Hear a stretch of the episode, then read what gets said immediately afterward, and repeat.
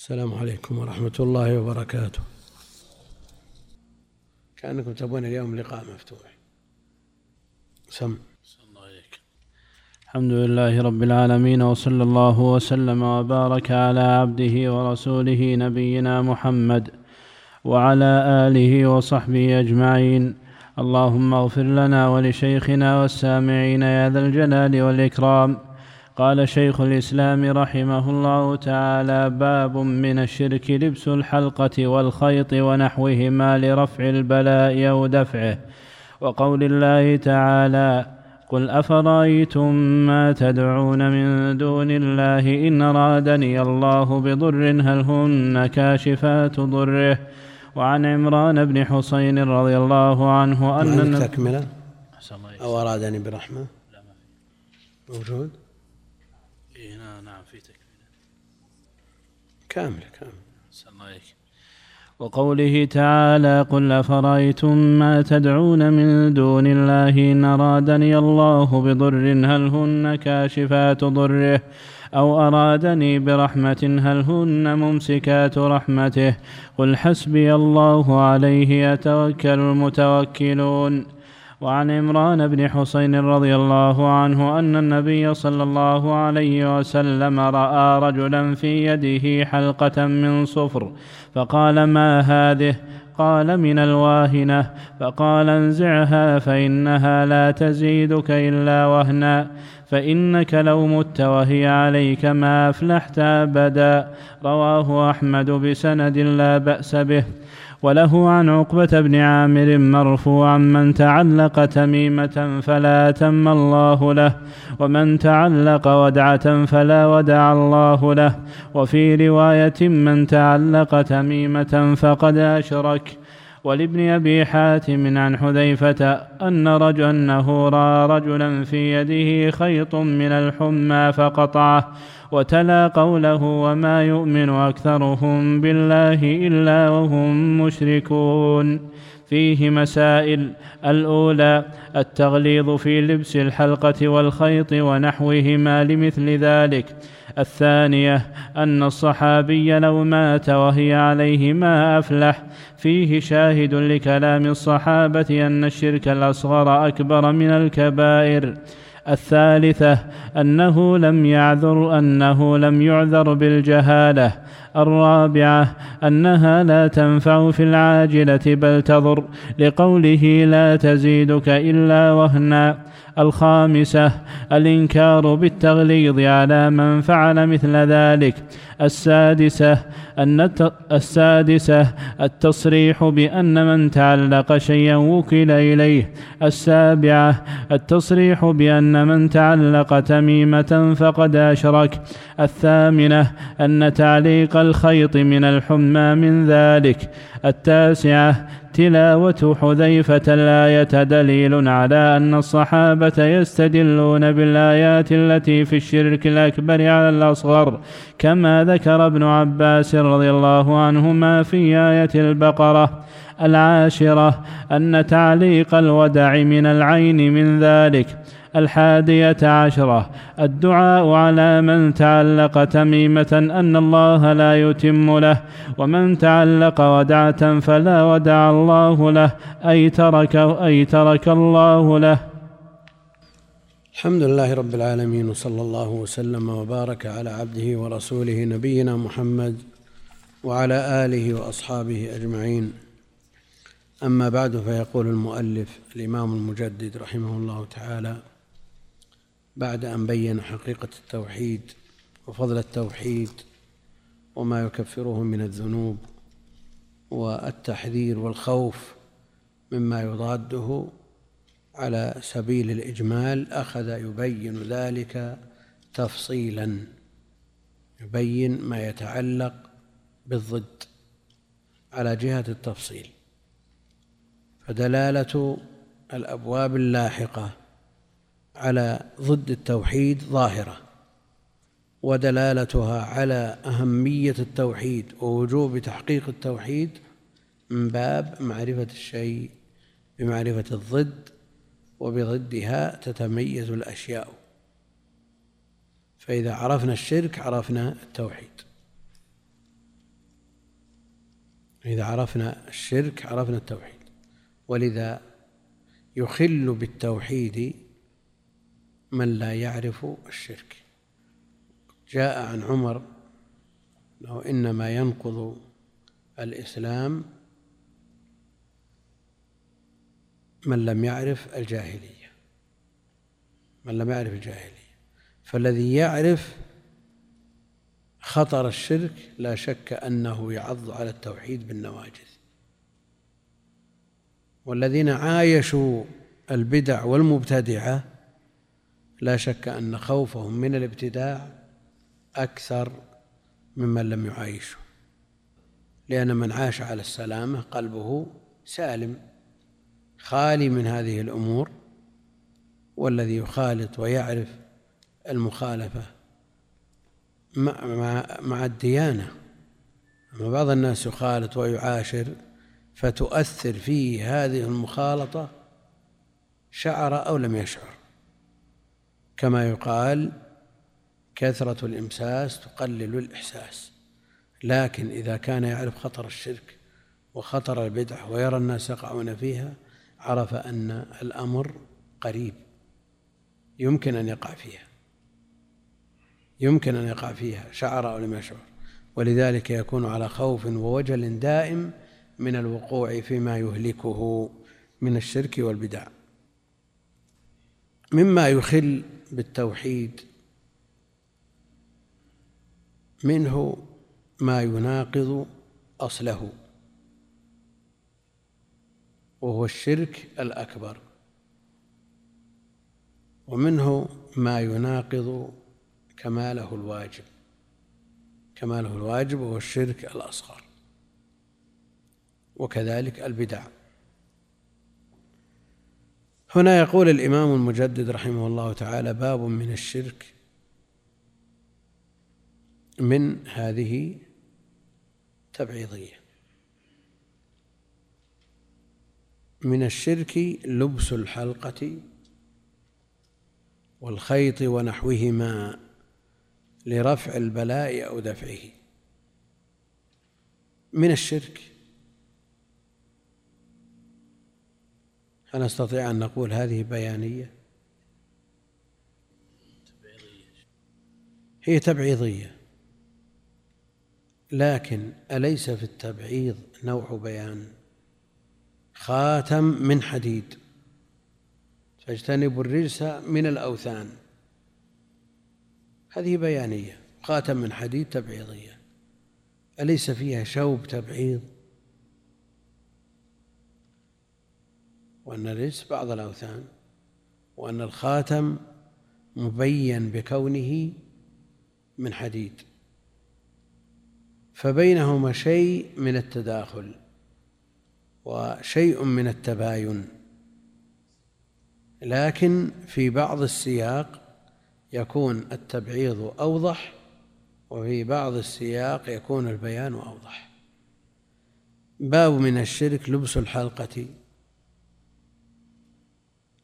لبس يختلف عن لبس.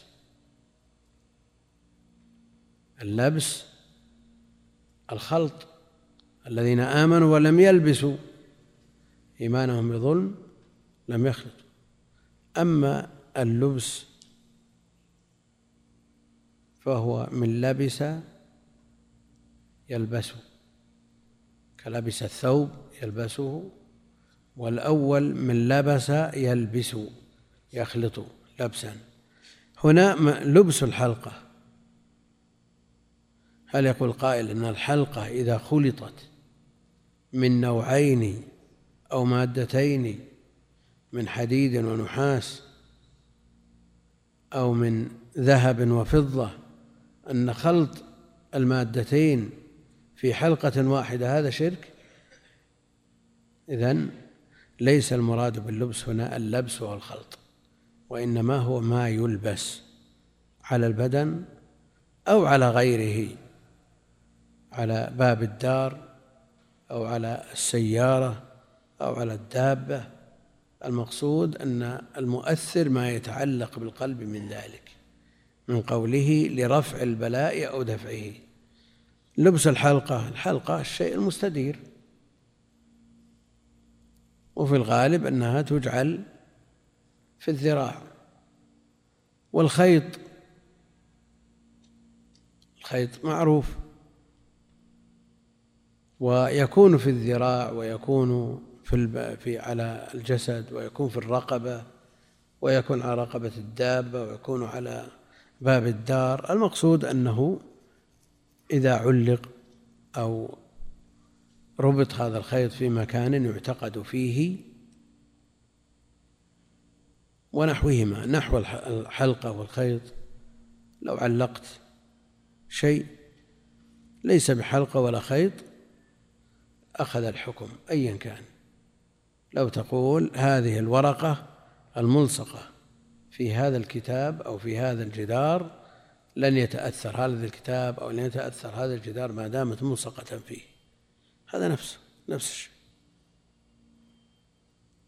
فأي أي شيء يكون اللبس من أي مادة كانت؟ إذا كان المقصود بذلك رفع البلاء ودفعه. يأتي كتب من الأقطار كتب علم تفاسير كتب عقائد كتب سنة شروح ومتون مكتوب عليها هذه العبارة. يا كي كبج احفظ الورق. هذه العبارة. قد يختلفون في في هذا المدعو من دون الله. منهم من يقول أنه نبات إذا وضع في الورق حفظها. وهذا النبات قد يكون هناك مادة طاردة للسوس قاتلة للسوس فيكون من الأسباب الحسية. لكن دعاؤها ونداؤها هو الشرك. لكن لو وضعت هذه الورقة من النبات في الكتاب وعرف تأثيرها بالطراد هذا لا بأس إما أن تدعى من دون الله أن تحفظ الورق هذا هو الشرك. وبعضهم من يحسن الظن بمن يكتب وهذا كثير جدا. يأتي كتب من من مصر والشام وتركيا أكثر ومن المغرب مكتوب عليه هذه العبارة. وكثير من طلاب العلم يكون ما رآها لأنه لا يشتري الكتب المستعملة. يشتري كتب جديدة وما فيها شيء. لكن الكتب المستعملة واستعمالها في بعض البلاد التي ينتسبون إلى الإسلام مكتوب فيها مثل هذا الشرك نسأل الله العافية. وكونها وكون هذا المدعو نوع من النبات أو جن أو شياطين أو إنس كل هذا لا فرق فيه. لأنه دعاء والدعاء هو العبادة. دعاء بالحفظ ولا يملك الحفظ إلا الله جل وعلا. لكن لو تخاطب شخصا تقول يا فلان خذ الكتاب احفظه احفظه عندك من من الشمس والمطر والعوادي. شرك ولا ليس بشرك؟ ليس بشرك لأنه يقدر عليه لأنه يقدر عليه. أما تكليفه بما لا يقدر عليه إما أن يكون من باب التكليف بما لا يطاق يعني لو قلت يا فلان احمل هذه الصخرة شرك ولا ليس بشرك؟ ها؟ حاضر لكنه غير قادر نعم هذا في الغالب يكون للتعجيز. في الغالب يكون للتعجيز إذا قلت احمل هذه الصخرة. ولو كان غائبا عنك وقلت يا فلان احمل هذه النواة هذا شرك. لأنك تدعو من دون الله بما لا يقدر عليه. إذا كان ميتا كذلك. الطلب من الشياطين ومن الجن الذين يتلبسون ببني آدم. أحضر لي كذا أو أخبرني عن كذا. يحضر ويخبر إذا طلب منهم. ما حكمه؟ ها؟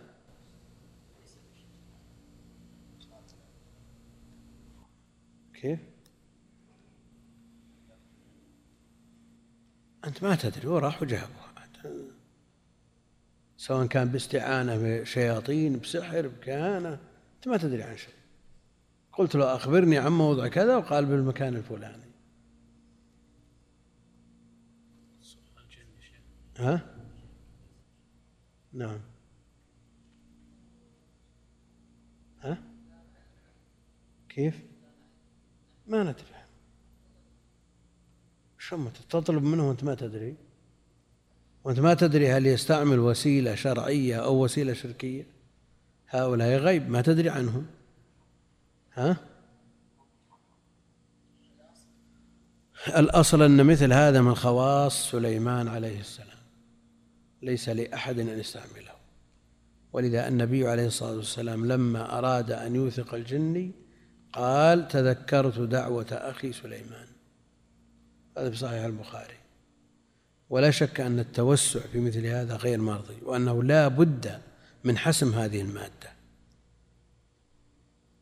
لأنهم يعينونك وعندهم استعداد يعينونك من غير أن تقدم لهم شيئا. تطلب فيحضرون. ثم إذا تورطت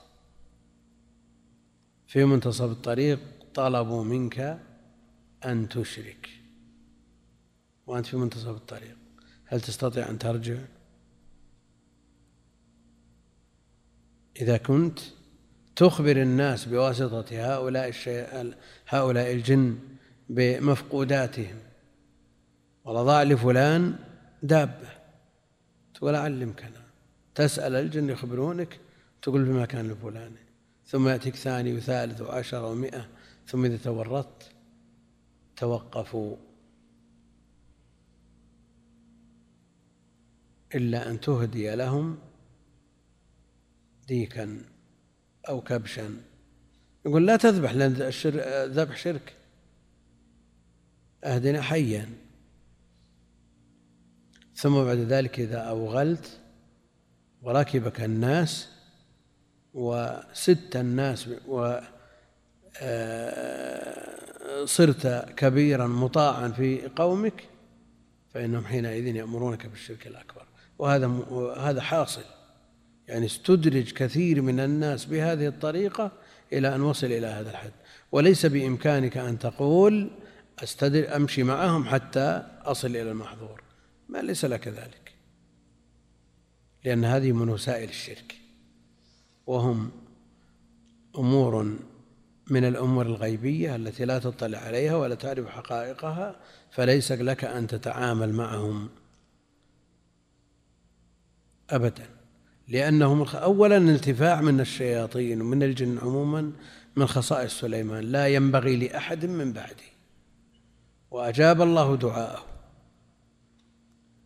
فلا ينبغي لأحد من بعده أن يستعمل أن يستعمل الشياطين بوجه من الوجوه.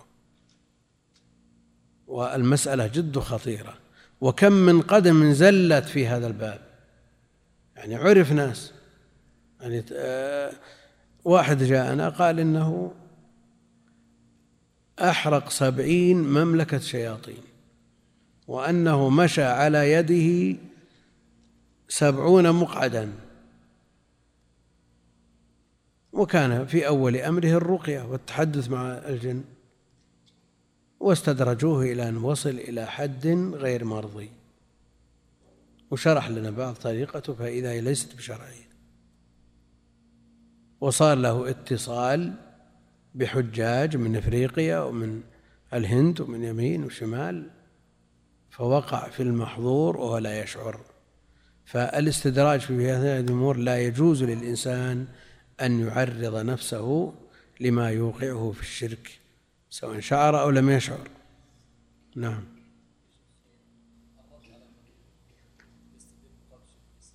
ما علينا من شيخ الإسلام ولا غيره. عندنا نصوص يا أخي وعندنا وقائع حصلت وأشركوا. إيش تسوي بهم؟ وكلام شيخ الإسلام ليس بصريح. كلام شيخ الإسلام ليس بصريح. ما يدل دلالة على ما يفعله الناس اليوم أبدا. ها؟ غلط. في مسألة في المسألة نفسها إذا كان هو المتلبس بهذه بسبب سحر بعينه من أجل أن يتلف وتنتهي من وقتها هذه مسألة ضرورة قائمة يعني. من دون أن يقدم له شيء ولا يقرب له شيء وتنتهي بوقتها. لكن الكلام في الاستدراج كل ما طبغ شيء طلبه منهم لا. قال رحمه الله باب من الشرك لبس الحلقة والخيط ونحوهما. ووجوب سد الذرائع وحماية جناب التوحيد أمر مقرر في النصوص. والشيخ رحمه الله في هذا الباب أكثر في كتاب التوحيد من هذا من حماية جناب التوحيد رحمه الله. لبس الحلقة والخيط ونحوهما لرفع البلاء يعني بعد نزوله أو دفعه يعني قبل نزوله. لرفع البلاء بعد نزوله أو دفعه بعد آه، قبل نزوله. هل الأنسب أن يقول لرفع البلاء أو دفعه أو دفع لدفع البلاء أو رفعه؟ لأن الدفع قبل الرفع. نعم. لكن من حيث الوجود. يعني في التقديم في اللفظ. ها؟ كيف؟ الدفع قبل الرفع من حيث الوجود. لكن من حيث الأهمية والكثرة لا شك أن الناس يحتاجون مثل هذا للرفع أكثر من حاجتهم للدفع يفعلونه للدفع لكن فعلهم إياه للرفع أكثر. ولذا قدمه الإمام رحمة الله عليه.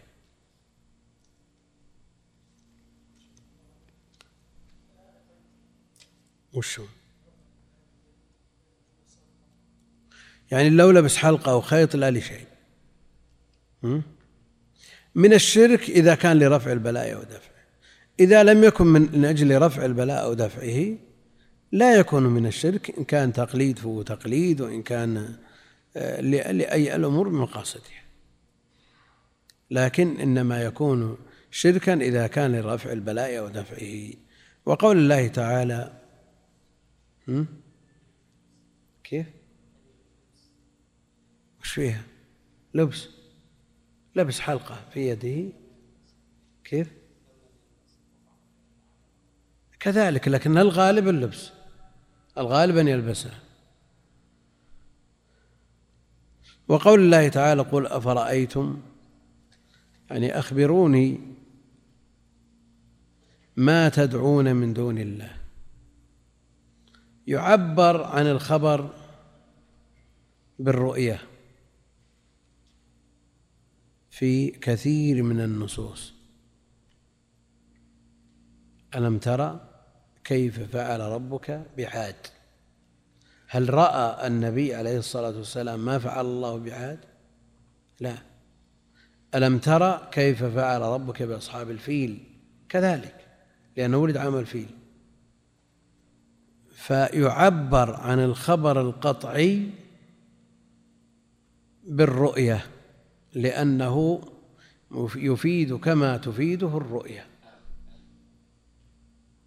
لا يحتمل النقيض. لا يحتمل النقيض. خبر قطعي يفيد ما تفيده الرؤية. ولذلك قال رأيت الذي رأيت ألم ترى كيف ربك بعاد أفرأيتم ما تدعون؟ أفرأيتم يعني أخبروني عما تدعونه من دون الله؟ إن أرادني الله بضر هل هن كاشفات ضره؟ هل هن كاشفات؟ ويقول ما تدعون؟ كاشفات. يعني ما تدعون أخبروني عن الذين تدعونهم من دون الله إن أرادني الله بضر. هل هن كاشفات ضره كاشفات يعني الخبر عن ما الموصولة بالمؤنث. آه. يعني المخبر عنه كاشفات مذكر ولا مؤنث؟ ها المخبر عنه. هذا الخبر المخبر عنه مذكر ولا مؤنث؟ كيف؟ مذكر. تشمل المؤنث وتشمل المذكر. يعني فيها المذكر وفيها المؤنث. نعم. والإخبار عنها بالمؤنث والمؤنث الأصل فيه أنه أضعف من المذكر. فإذا كان الذي تدعونه بهذه المثابة في الضعف والمهانة بالنسبة لمقابله هل يكشف ما تدعونه الضر الذي أراده الله جل وعلا؟ أو العكس أو أرادني برحمة هل هن ممسكات رحمته؟ هل هن هل هن في الموضعين؟ تأنيث والإخبار بكاشفات وممسكات وفيما يدعى المذكر المؤنث يعني الأصنام التي تعبدها قريش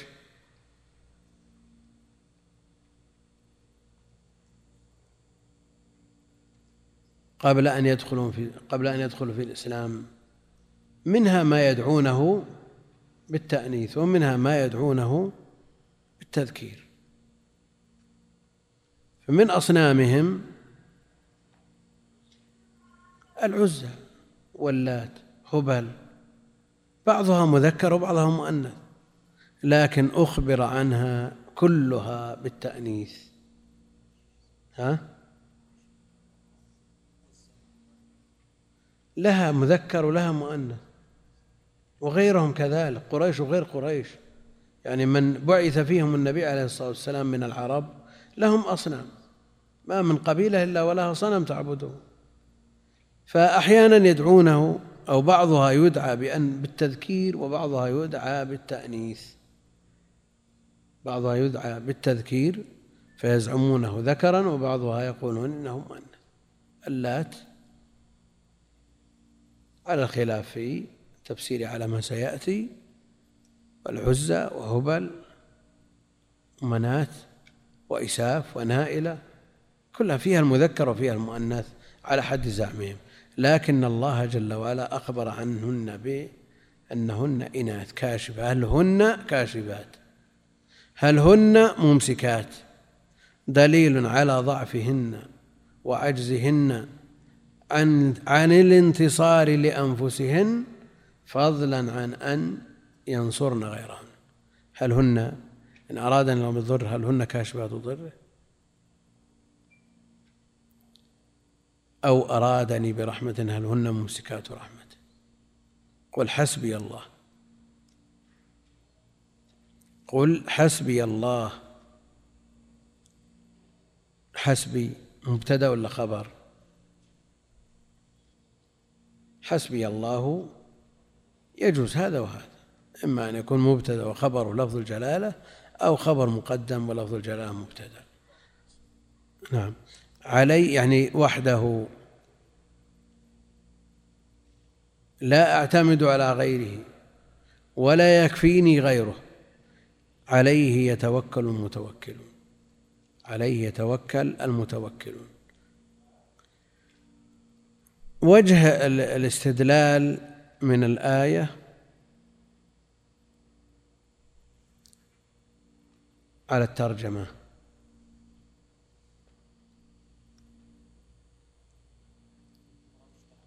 لن تدفع ولن ترفع. نعم هم يعتقدون فيها النفع والضر. يعتقدون فيها النفع والضر. يقول قتادة مقاتل فسألهم النبي صلى الله عليه وسلم قل أفرأيتم؟ يعني أخبروني. فسكتوا لأنهم لا يعتقدون ذلك فيها. لأنهم لا يعتقدون ذلك فيها. لماذا عبدوها إذا كانوا لا يعتقدون ذلك فيها؟ ها؟ يعتقدونها وسائط. إنما يعبدوها لتقربهم إلى الله زلفى. وإذا كان الكفار الذي يعبدون هذه الأصنام وهم مشركون الشرك الأكبر لا يعتقدون في هذا الاعتقاد أنها تنفع بنفسها وتضر بنفسها وإنما تقربهم إلى الله زلفى. فكيف بمن يدعي الإسلام ويربط على يده خيطا أو يتخذ خرزا أو ودعا أو حلقات أو ما أشبه ذلك. لرفع البلاء أو دفعه. بعض الناس يأتي إلى الحلقة في الباب في باب المسجد الحرام أو المسجد النبوي أو يأتي إلى مكان فيه شيء من البروز ويربط به حبل. هذا موجود. يأتي إلى هذه الحلقة في هذا المكان أو أي شيء يمكن أن يعقد عليه شيء فيعقد عليه حبل. ماذا يقصد بهذا العقد؟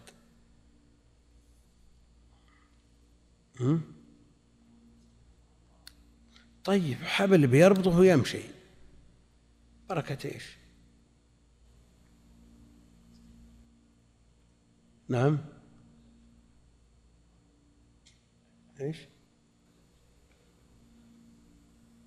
يبي يجي أحد بعده يفكه ويرميه في الزبالة. هو يعتقد. يعتقد أن لهذا العقد أثر. يعتقد أن لهذا العقد أثر. يأتي إلى حلقة باب من أبواب المسجد الحرام أو النبوي فيأتي بحبل ويربط عليه ويمشي. ما يرجع ليأخذ هذا الحبل لنقول أنه حلت فيه بركة أو شيء من هذا مما يعتقدونه. فيأتي من يأتي ممن يراقب هذه الأمور فيحل الحبل يفك الحبل ويرميه في الزبالة. ما الفائدة؟ ولو على حد زعمهم من عقد هذا الحبل وهل هو من باب اتخاذ الخيط الذي معنا في هذا الباب الخيط يربط على العنق ها؟ الخيط اللي يذكر الشيء يربط على العنق ويربط على الطفل واليد نعم. يربط في أي مكان لدفع الشر الضرر عن هذا المربوط عليه. لكن هو لا يعتقد أنه حينما يربط الحبل في باب المسجد الحرام أو المسجد النبوي أنه يدفع شيء عن هذا المكان. لا يعتقد هذا. يعني هل هذا مما عندنا في الباب الذي ندرسه؟ نقول ها؟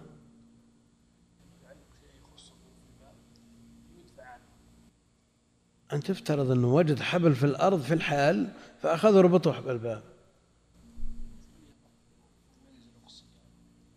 نعم. نعم.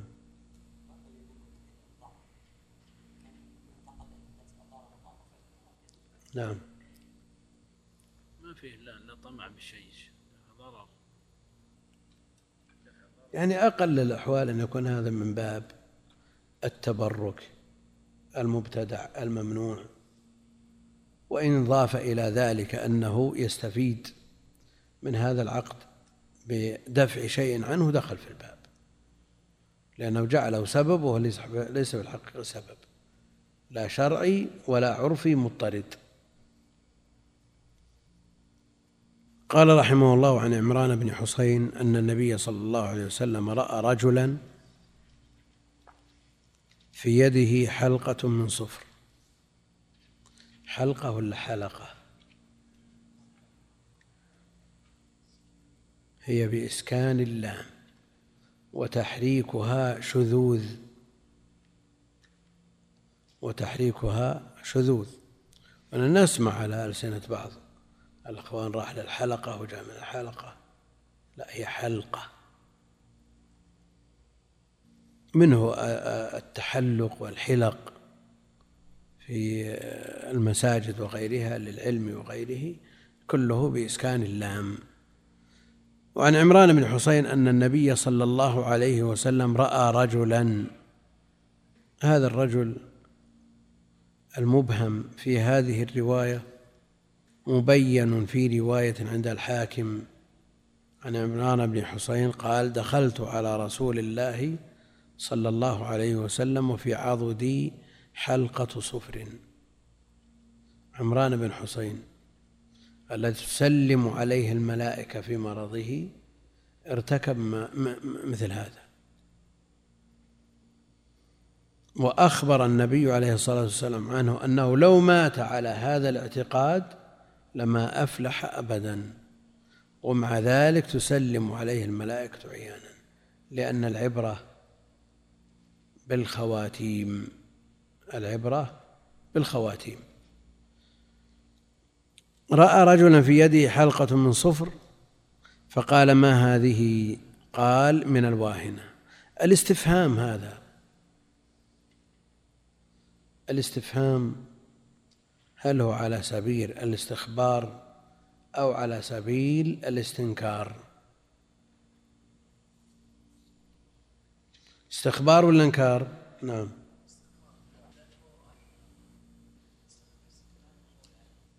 أنت قلت استخبار ما قلت إنكار. أنت قلت استخبار. أو تريد الإنكار. إنكار يعني. طيب. ما هذه؟ هل هذا لكون ينكر عليه؟ ما هذه؟ استفهام إنكاري أو استخبار بدليل أنه أجابه. يعني كأنه قال لماذا لبست هذه الحلقة؟ لأي شيء لبست هذه الحلقة؟ هذا استخبار. ولذا جاء قوله من الواهنة احتمال أن يكون لبسها زينة. لبسها زينة ولكل جواب جوابه. لو لما قال من الواهنة قال انزعها فإنها لا تزدك إلا وهنا. ولو قال زينة لكان المتوقع أن يقول انزعها لأن الزينة للنساء وليست للرجال. يعني الحلي أو من ينشأ في الحلية وهو في الخصام غير مبين. هذا بالنسبة للنساء. قال ما هذه؟ قال من الواهنة. والشراح يختلفون هل هذا على سبيل الإنكار ينكر عليه أو أنه يستخبره عن سبب اللبس. وعلى كل حال هي ممنوعة على كل حال بالنسبة للرجل. إن كانت من أجل الدفع أو الرفع دخلت في الشرك. وإن كانت من باب التزين دخلت في التشبه التشبه بالنساء وهو ممنوع. قال من الواهنة فقال انزعها اخلعها مباشرة فإنها لا تزيدك إلا وهنا. انزعها فإنها لا تزيدك إلا وهنا. يعني هل هذا من باب إثبات الضر بهذه الحلقة؟ أو أن من تعلق بهذه الحلقة ولو كانت في الأصل لا تنفع ولا تضر إلا أن تعلقه يورثه الضعف النفسي الذي يجعله معرض للإصابة. انزعها فإنها لا تزيدك إلا وهنا. الوهن هو الضعف. الوهن هو الضعف العام لكنهم أطلقوه على عرق مؤلم يكون في اليد في يد الرجل دون المرأة من المنكب إلى آخره بجميعها أو على العضد فقط. على خلاف بينه في تفسيره المقصود أنه يصيب الرجل في يده إما جميع اليد أو في العضد فقط. انزعها فإنها لا تزيدك إلا وهنا. قد يقول قائل أن الرسول عليه الصلاة والسلام أثبت لها الضر تزيد الوهن. نقول هي بذاتها لا تنفع ولا تضر. لا تنفع ولا تضر. لكن الذي يتعلق بها يخيل إليه أنها تنفعه فيضعف عن التوكل على الله جل وعلا فيعاقب. بالضعف وتكون نفسه الضعيفة مهيئة للإصابة مهيئة للإصابة. والذي يدفع مثل هذه الأمور هو قوة التوكل على الله. يعني كون الإنسان يخاف من العين هو أكثر الناس إصابة بالعين هذا المسكين. وبعض الناس يصاب بأوهام لا تلبث أن تكون حقائق. يعني أمراض نفسية تتراكم عنده ثم تكون عضوية. لماذا؟ لأن النفس الضعيفة التوكل فيها ضعيف.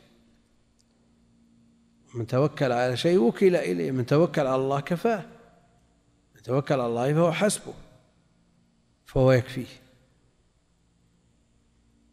شخص بلغ الثمانين من عمره رجل فقير دميم لا مال له ولا ولد.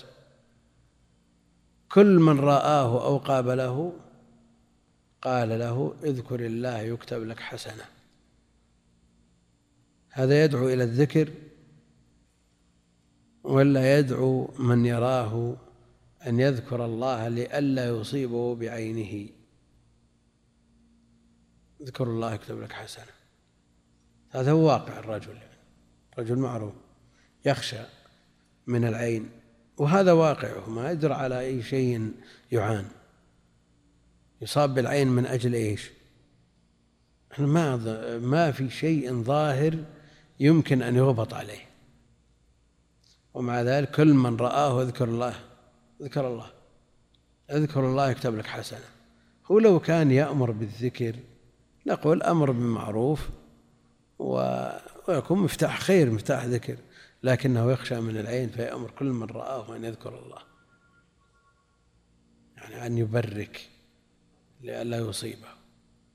مثل هذا أكثر الناس تعرض للإصابة بالعين. لأن العين تدفع بقوة النفس المبنية على حسن التوكل على الله جل وعلا. لأن من توكل على الله كفاه. قال انزعها فإن لا تزيدك إلا وهنا فإنك لو مت وهي عليك ما أفلحت أبدا. وهذا يقال لصحابي جليل فما الظن بمن دونه؟ لماذا؟ لأن الشرك لا يعذر فيه أحد. ولا يغفر لا من صحابي ولا من غيره. لكن الذنوب والمعاصي سواء كانت من الكبائر أو من الصغائر هناك وسائل وأسباب لمحوها والتجاوز عنها.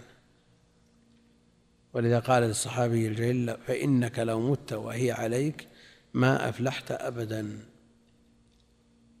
لبس الحلقة هذه من أجل الواهنة أو من أجل دفع العين من أي أنواع الشرك هل هو أكبر أو أصغر؟ هو الآن لا يعتقد فيها أنها تنفع أو تضر وإنما يعتقدها سبب في الدفع أو في الرفع فيكون هذا شرك أصغر. وفي الأصل أنها بحسب ما يقر في قلبه. إن ظن أنها تشفيه بذاتها فهو أكبر. وإن قال إنها سبب في الدفع والشافي هو الله جل وعلا نقول شرك أصغر. وذكرنا فيما سبق أن الأسباب التي جعل الله فيها التأثير هذه أسباب. لو قيل له يا فلان لماذا لبست البشت الثقيل ولا الفروة؟ قال أتقي بها البرد. نقول صحيح. هذا سبب عادي عرفي مضطرد. هذا السبب عادي وهناك أسباب شرعية. لماذا أكلت أو لعقت العسل؟ ولماذا قرأت على نفسك بالفاتحة والمعوذتين؟ هذه أسباب شرعية. أسباب شرعية. وما عدا السبب الشرعي والعادي المضطرد فإنه يدخل في باب الإشراك. يعني أن الذي يجعل يجعل التأثير في هذه الأسباب هو الله جل وعلا. وأنت جعلت هذا السبب المؤثر من غير أن يكون لك أصل ترجع فيه إما شرعي وإما عادي. نعم.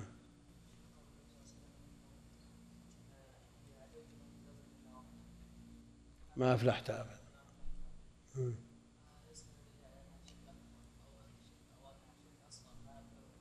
هي من الشرك على كل حال.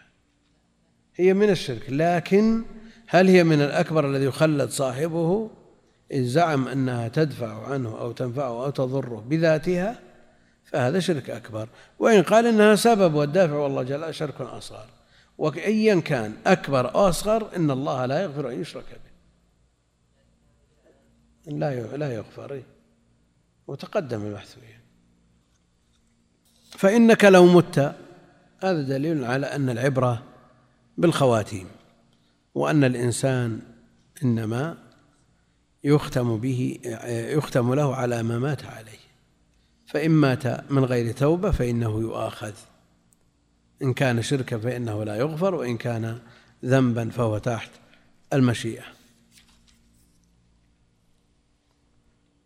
رواه أحمد بسند لا بأس به حسنه جمع من أهل العلم. قال وله الضمير يعود على أحمد أقرب مذكور. عن عقبة بن عامر مرفوعا بعض النسخ من علق تميمة وبعضها من تعلق. ها؟ ما في من علق عندكم؟ ما في نسخة عندكم من علق تميمة؟ على كل حال موجودة في بعض النسخ وهي في الشرح كذلك من علق تميمة. من علق أو تعلق تميمة فلا أتم الله له. يعني الجزاء من جنس العمل.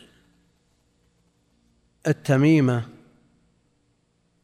هي ما يعلق على الصبي أو على الدابة للحماية من العين وهي داخلة في الترجمة من من أجل دفع البلاء وقد تستعمل لرفعه. فكثيرا ما يوجد على الأطفال وقد يعلقها بعض الكبار وكثيرا ما نجد الخيوط في أيدي بعض الناس. والحروز تكتب وتلف بالجلد ويخاط عليها ليطلع عليها وما يدرى ما فيها. هذا موجود.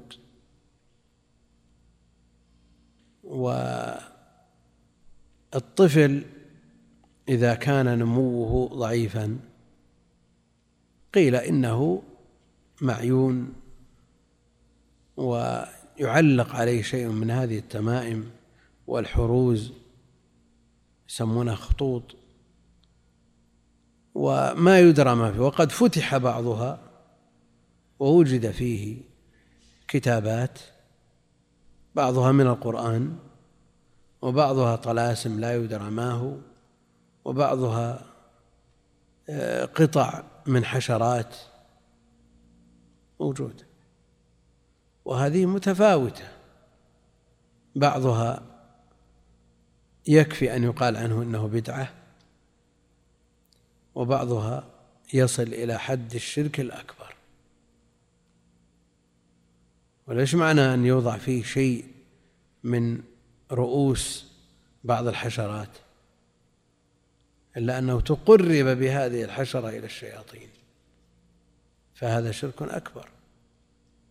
بعضها فيه طلاسم. ومع الأسف أن بعض كتب الطب توصي بهذه الطلاسم. كتب الطب القديم يعني التذكرة إلى الأنطاكي أو الرحمة للسيوطي أو غيرها. هذه فيها كتب فيها طلاسم كثيرة فيها أرقام وفيها رموز قد ترمز للشياطين. المقصود أن مثل هذه داخلة في حيز الشرك. نسأل الله السلامة والعافية. من علق أو تعلق هذه التميمة فلا أتم الله له. فلا أتم الله له. يعني ما يريده. فيدعى عليه بهذا. فيدعى عليه بأن بأن الله لا يتم له من أمره ما أراد كما أنه يدعى على من؟ أنشد الضالة في المسجد أو باع في المسجد. لا رد الله عليك ضالتك ولا أربح الله تجارتك وكما يدعى على من فعل ما يستحق آه، أن يدعى به عليه. اتقوا الملاعن الثلاثة والمتبرجات فالعنوهن إلى آخره. المقصود أنه جاء الأمر بالدعاء وهنا دعا عليه النبي عليه الصلاة والسلام ونحن ندعو عليه لكن هل يدعى عليه بعينه؟ وجدنا شخص علق تميمة.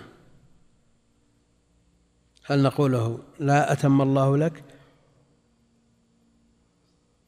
ها؟ هل ندعو له أو المسألة مسألة عموم؟ لا لا أتم الله على من تعلق تميمة من غير تعيين. كما هو الشأن في المتبرجة مثلا. إذا رأيت امرأة متبرجة تقول لعنك الله لا. إنما على سبيل العموم. لعن الله السارق. لعن الله في الخمرة عشرة. من شرب الخمر يلعن. لما لعنوه وسبوه نهاهم النبي عليه الصلاة والسلام. يعني نهوا أن لعنوا سبا لعنوا شخصا بعينه. لا.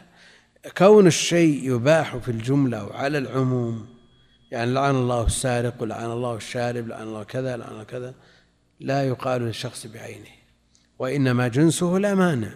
لعن الله المتبرجات. يأتي ما يتردد فيه. متبرجات محصورات عشر عشرين يمكن الوصول إلى أعيانهن بالتتبع. فقيل مثلا نساء آل فلان متبرجات أو مدرسات المدرسة الفلانية متبرجات. يعني يؤول إلى الحصر. أما بالنسبة للجنس لا إشكال فيه لكن ما يؤول إلى الحصر وإن لم يكن تعيينا هل يدخل في حيز المنع أو امتثال أمر فالعنوهن. أن لا نلعن المتبرجة بعينها لكن نلعن المتبرجات لا نلعن سارقا بعينه أو شاربا بعينه لكن نلعن السارق بجنسه. نعم لعنة الله على الظالمين مثلا. وجدنا ظالم بعينه هل نقول لعنك الله؟ يعني جواز ما يطلق على العموم لا يدل على جواز التخصيص به.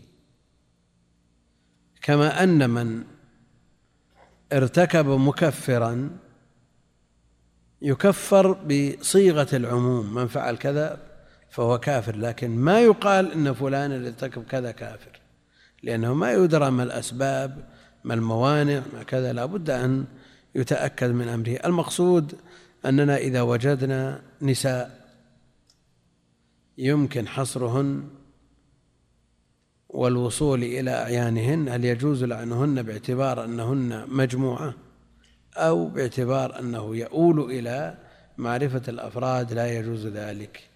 هذا محل تردد. وكلما كثر العدد قرب من الجنس وكلما قل العدد قرب من التخصيص.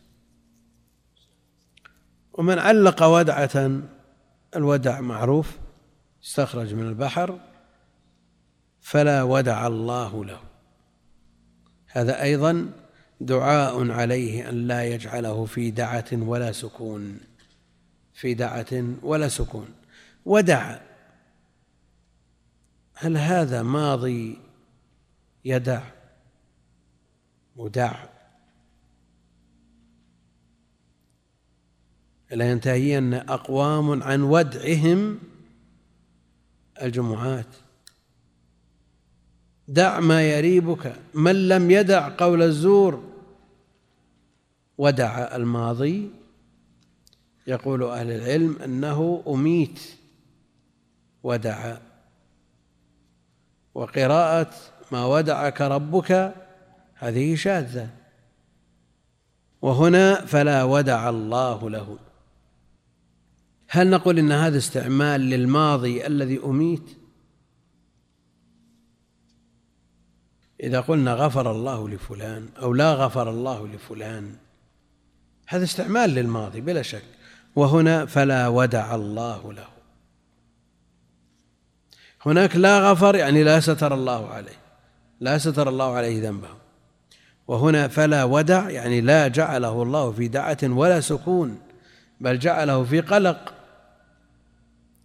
هل نقول إن هذا استعمال للماضي من هذه المادة الذي أميت؟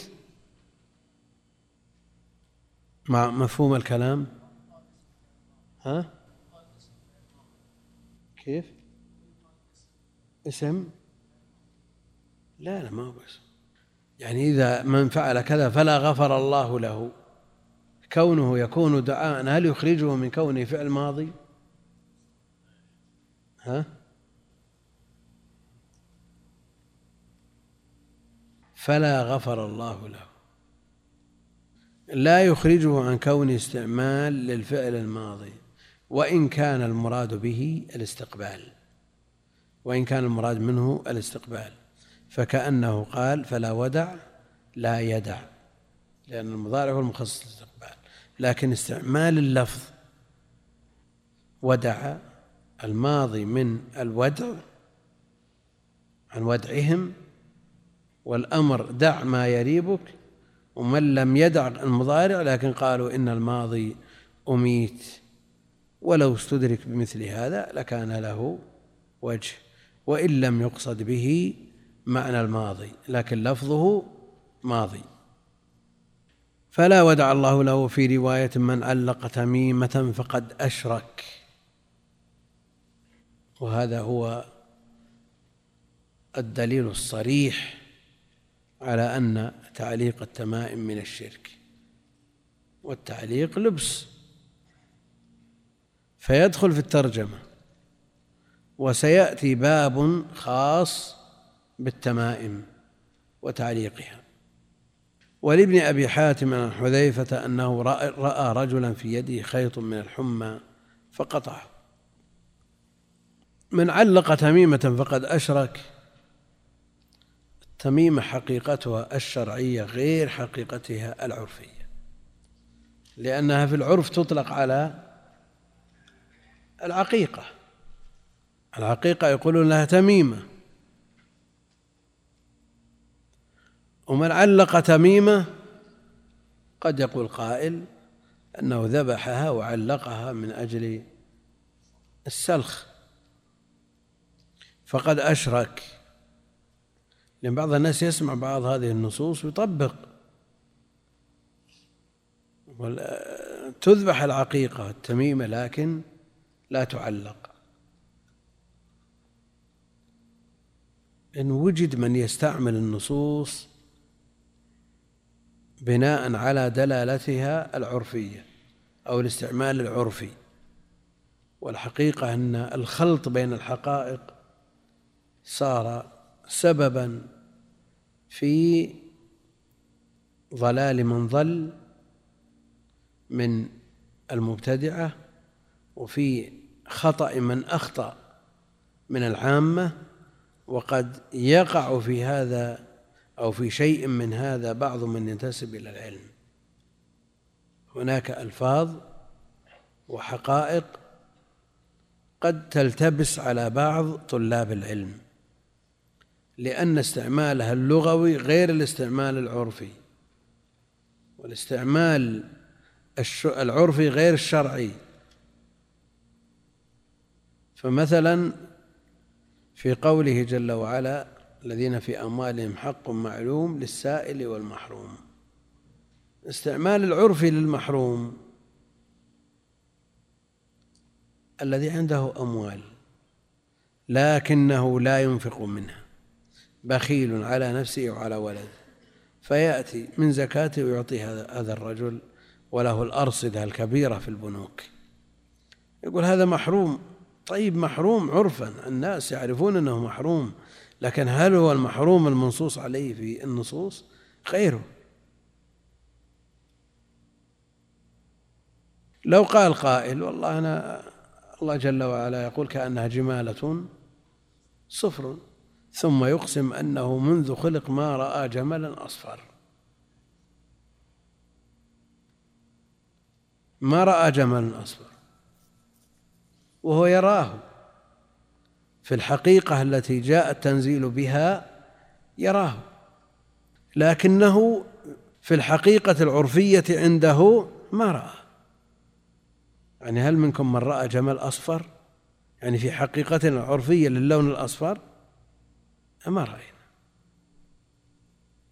فلبس اللبس الذي يحصل من عدم التمييز بين الحقائق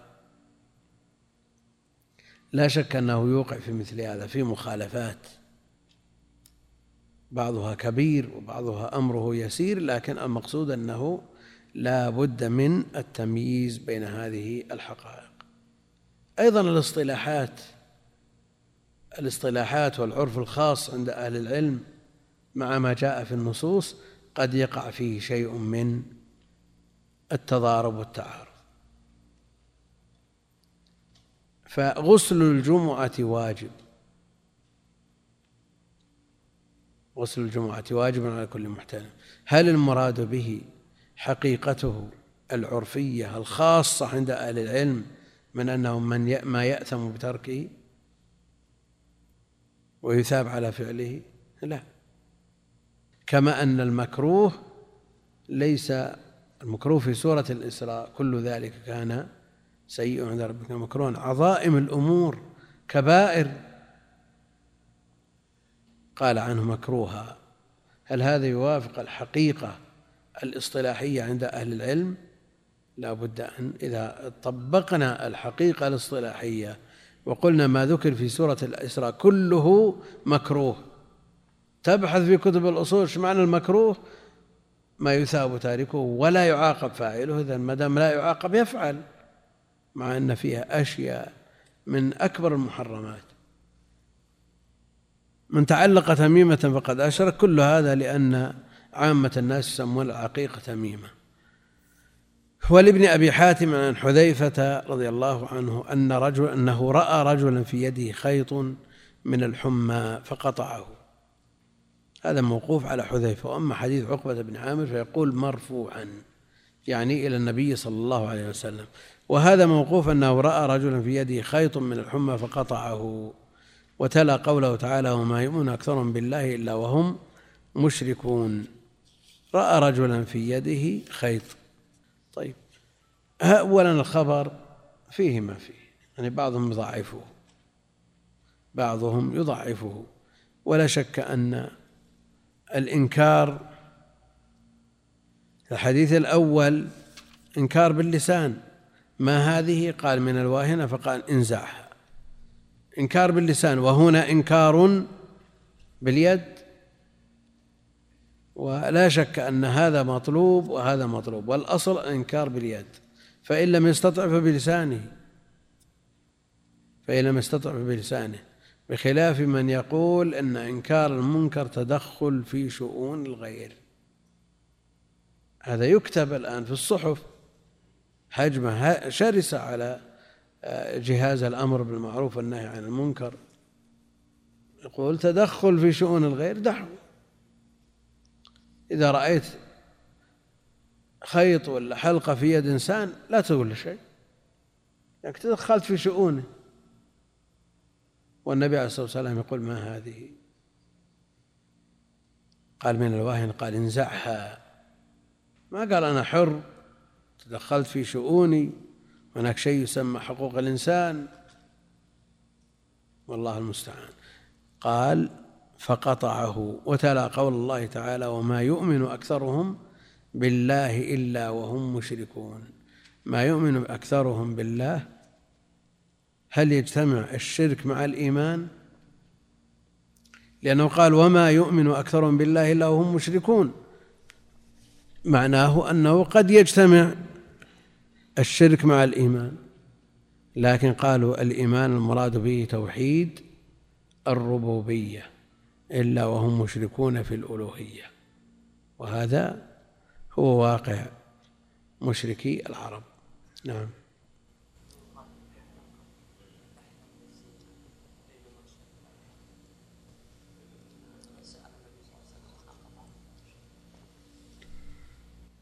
الخيط يحتمل أنه تربط به اليد ليخف نبض العرق.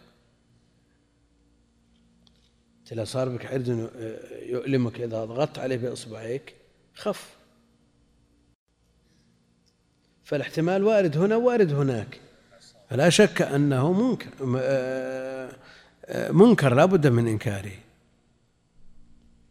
فإن كان هذا يمتثل الأمر اكتفي باللسان كما حصل لعمران. وإن كان لا يكتفي بالأمر فلا بد من التغيير باليد إذا لم يترتب عليه. أثر أكبر منه. ها؟ نعم يعصب الرأس من أجل أن يخف الألم. نعم.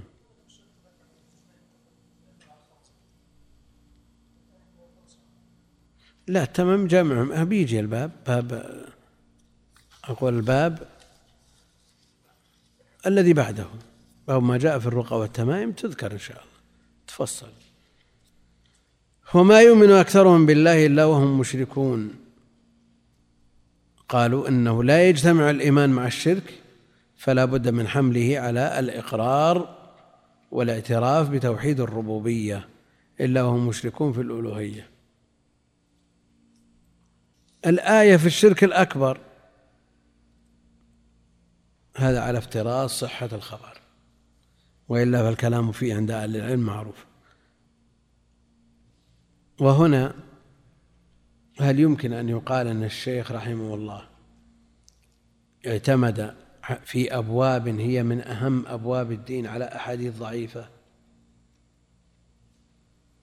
لأن بعضهم تكلم في كتاب التوحيد وأن الشيخ استدل بأحاديث ضعيفة في العقائد. والإجماع قائم على أنه لا يستدل في العقائد بالأحاديث الضعيفة. نقول أن الشيخ لم يعتمد على هذه الأخبار. أولا الأحاديث يوجد من يصححها فلم يدخل فيه ضعيفا متفق على ضعفه وأيضا الشيخ لم يعتمد في هذه المسائل المهمة على الأحاديث الضعيفة وإنما اعتمد على ما في الباب من آية وحديث صحيح ولا يلزم من بعد ذلك من أقول لا يلزم بعد ذلك من إيراد أو لا يمنع من إيراد الأحاديث التي فيها كلام لأهل العلم لأنها لأن المعول على ما قبلها من الآيات والأحاديث الصحيحة. هو مصحح عند بعض أهل العلم لكن على افتراض تضعيفه الشيخ ما هو معول على على هذا. معول على ما تقدم ولا مانع من من باب حشد الأدلة أن يذكر الضعيف الآية في الشرك الأكبر والصحابي استعملها في الشرك الأصغر لعموم الاشتراك في المسمى. كله شرك. كله شرك. المسائل يقول الأولى التغليظ في لبس الحلقة والخيط ونحوهما لمثل ذلك يعني لرفع البلاء أو دفعه. والنصوص فيها تغليظ شديد. والثانية أن الصحابي لو مات وهي عليه ما أفلح. فكيف بمن دونه؟ صحابي عنده من الحسنات الكثيرة لكن هذه السيئة لم تغمر في بحار حسناته فكيف بمن دونه؟ ممن حسناته قليلة ممن جاء بعد الصحابة وليس له مزية على غيره. شرف الصحبة لا يمكن أن يناله أحد ممن جاء بعد الصحابة. ها؟ شو؟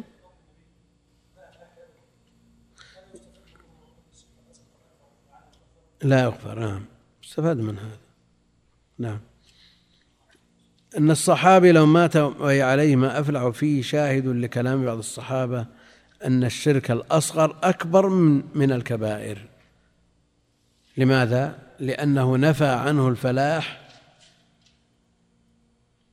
نفى عنه الفلاح المطلق أو مطلق الفلاح. هذا لو كان شرك أكبر فلاح مطلق. لكن لو كان شرك أصغر كان مطلق الفلاح. القول بأن الشرك الأصغر لا يغفر هو قول شيخ الإسلام ابن تيمية والإمام المجدد رحمه الله وإليه ميل ابن القيم. المقصود أنه ليس بقول ضعيف أو مهجور لا يعني دخوله في عموم إن الله لا يغفر أن يشرك به. لا يغفر أن يشرك به يشمل الشرك الأصغر.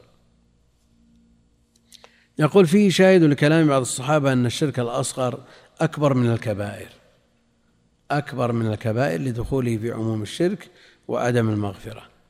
الثالثة أنه لم يعذر بالجهالة. لماذا؟ لأن عمران فعلها من غير علم. فعلها من غير علم. ومع ذلك قال لو مت على ذلك ما أفلحت أبدا. ومسألة العذر بالجهل مسألة كبيرة وفيها مؤلفات وفيها كلام كثير لأهل العلم. هل يعذر الجاهل مطلقا؟ أو يعذر في بعض الأبواب دون بعض؟ أو يعذر في بعض المجتمعات دون بعض؟ أو في بعض الأحوال دون بعض؟ تحتاج إلى تفصيل طويل. الرابعة أنها لا تنفع في العاجلة. لبسة من الواهنة. لا تنفعه في العاجلة لأنها لا تزيده إلا وهنا. يعني هذا في الدنيا فكيف بالآخرة؟ في الآخرة لا يفلح أبدا. لا تنفع في العاجلة بل تضر لقوله لا تزيدك إلا وهنا. الخامسة الإنكار بالتغليظ على من فعل مثل ذلك. بالتغليظ انزعها انزعها يعني هل هناك تناقض أو تنافر أو تضاد بين هذا وبين قوله للصحابة رضي الله عنهم دعوه الذي يستدل به على حسن خلقه عليه الصلاة والسلام وحسن تعليمه وحسن تربيته. كل مقام مقال التوحيد نعم أولا المخالفة مختلفة. الأمر الثاني أن المخالف مختلف. هذا جاهل يحتاج إلى من يرفق به.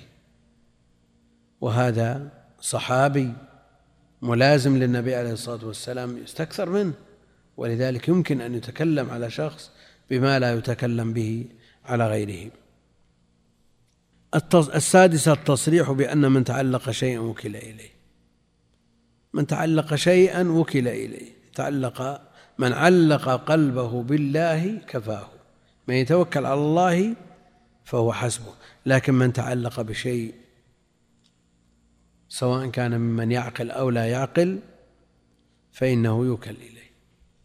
وإذا وكل إليه فإنه يوكل إلى عاجز عن تحقيق مصالحه. السابع التصريح بأن من تعلق تميمة فقد أشرك. تعلق تميمة فقد أشرك ومعلوم أن هذا الأصل فيه هو الشرك الأصغر لأن جعلها سبب لا يصل إلى حد الشرك الأكبر إلا إذا قال إنه سبب مؤثر بنفسه. الثامنة أن تعليق الخيط من الحمى من ذلك يعني من الشرك الأصغر. التاسعة تلاوة حذيفة الآية دليل على أن الصحابة يستدلون بالآيات التي في الأكبر يعني في الشرك الأكبر على الشرك الأصغر. كما ذكر ابن عباس في آية البقرة. ومن الناس هي المرادة